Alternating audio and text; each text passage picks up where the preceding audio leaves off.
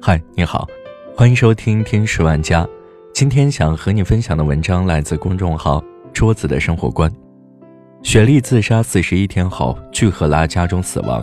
韩国女性的生存环境究竟有多恶劣？韩国女星雪莉去世后，有人在网上问：“泫雅会不会跟雪莉是一样的下场？”一个高赞留言回答说：“巨赫拉比他危险很多。”两个人都有太多的相似性，可是没有想到一语成谶。昨天，巨赫拉去世的消息在朋友圈里刷屏，刷爆了微博热搜。在警方上门调查的新闻图片中，我们在巨赫拉家中看到了一棵圣诞树。可惜，他买好了圣诞树，再也没有办法在这个冬天过圣诞节了。他在网上的最后一条动态是放了一张自己的照片，说晚安。可是没人想到。最后的结局竟然是这样。记得雪莉去世以后，巨赫拉在直播中泣不成声，她痛苦表示要带着雪莉的那一份一起活下去。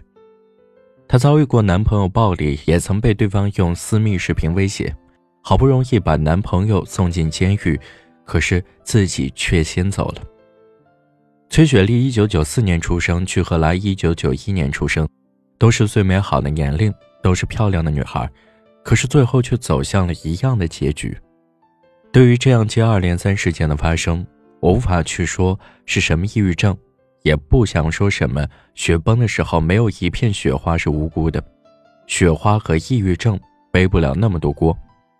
现在事情正在调查，还没有公布出来，我不去评价这件事情了。接下来就说一说生活在韩国的女明星，他们的环境到底有多么恶劣。韩国。可能是世界上明星自杀率最高的国家。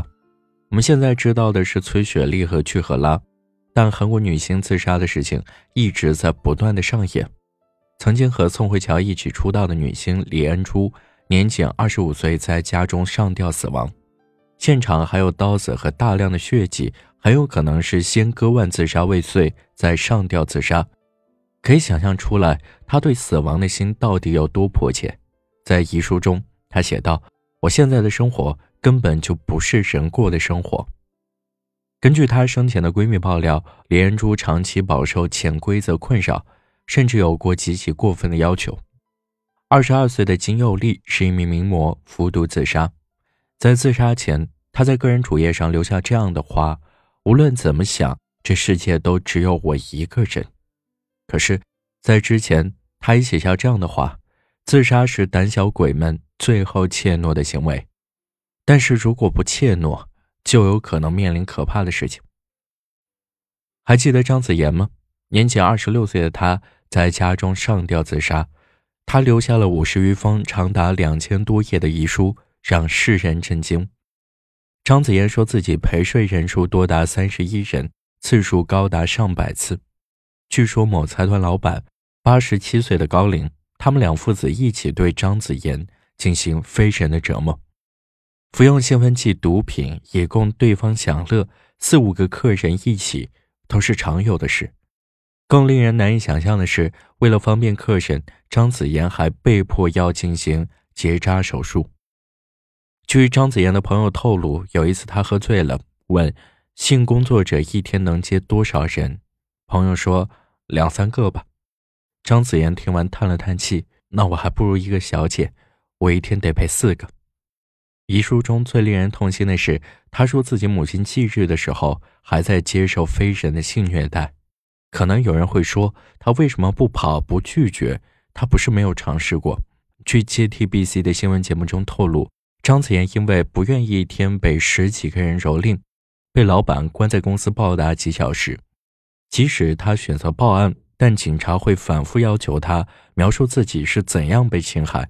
还要求他画出嫌疑人的性器官，简直是拿他的痛苦作为一个笑话。即便是这样做了，警察因为对方势力庞大，往往也会不了了之。所以张子妍奋力一搏，用自杀的方式告别这个世界，留下血和泪的遗书和名单，但最后还是被判定为证据不足，说他是被害妄想症。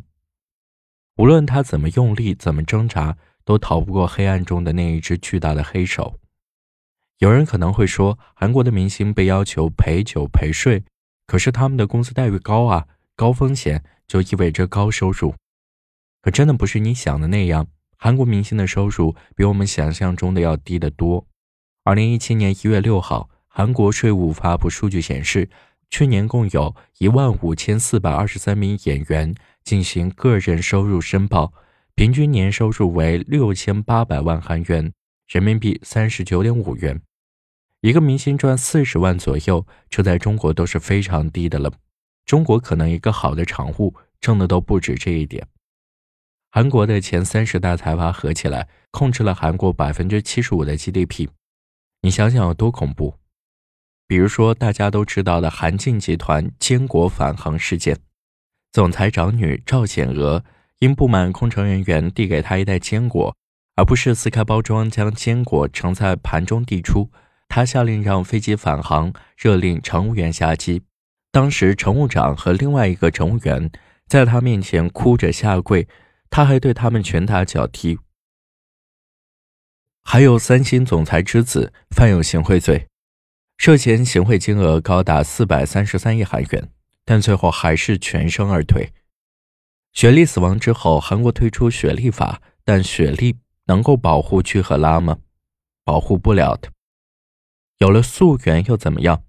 那个罪犯不是照样从监狱里面释放出来？胜利案闹得这么大，韩国总统文在寅则表示，就算赌上自己的命运，也要彻查真相。但最后又怎么样了呢？还是不了了之。揭露胜利案的记者吴鹤镇，他挖得越深。越觉得幕后有一个巨大的黑手在操纵，足以引起警界、政界、商界以及娱乐圈巨大的轰动。他在自己的 ins 上写道：“我知道很多人担心我的安危，我目前没有自杀的念头，所以一旦我出了什么事，一定是谋杀。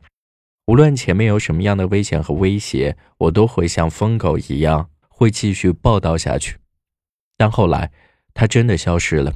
他的房子被莫名其妙烧毁，他的社交账号上的文章被删除。胜利案已经过去这么久了，韩国的民众都快忘了他。韩国民众看似拥有很多东西，但国家的命运和最重要的东西都被牢牢抓在别人的手里。知乎上有个网友说的很好：韩国真正可怕的地方在于，就算你可以拍电影，就算你可以揭露黑暗。但背后那些人用手中的权力告诉你：“我就这般黑暗，你又能奈我如何？”最后用一句话结尾吧，据说是当年邓小平去了美国之后和美国总统对话的时候说的：“美国前百分之十的富豪可以控制白宫，但中国前百分之十的富豪无法控制中南海。”好了，这就是今天的节目，感谢你的收听，我们。下期再见。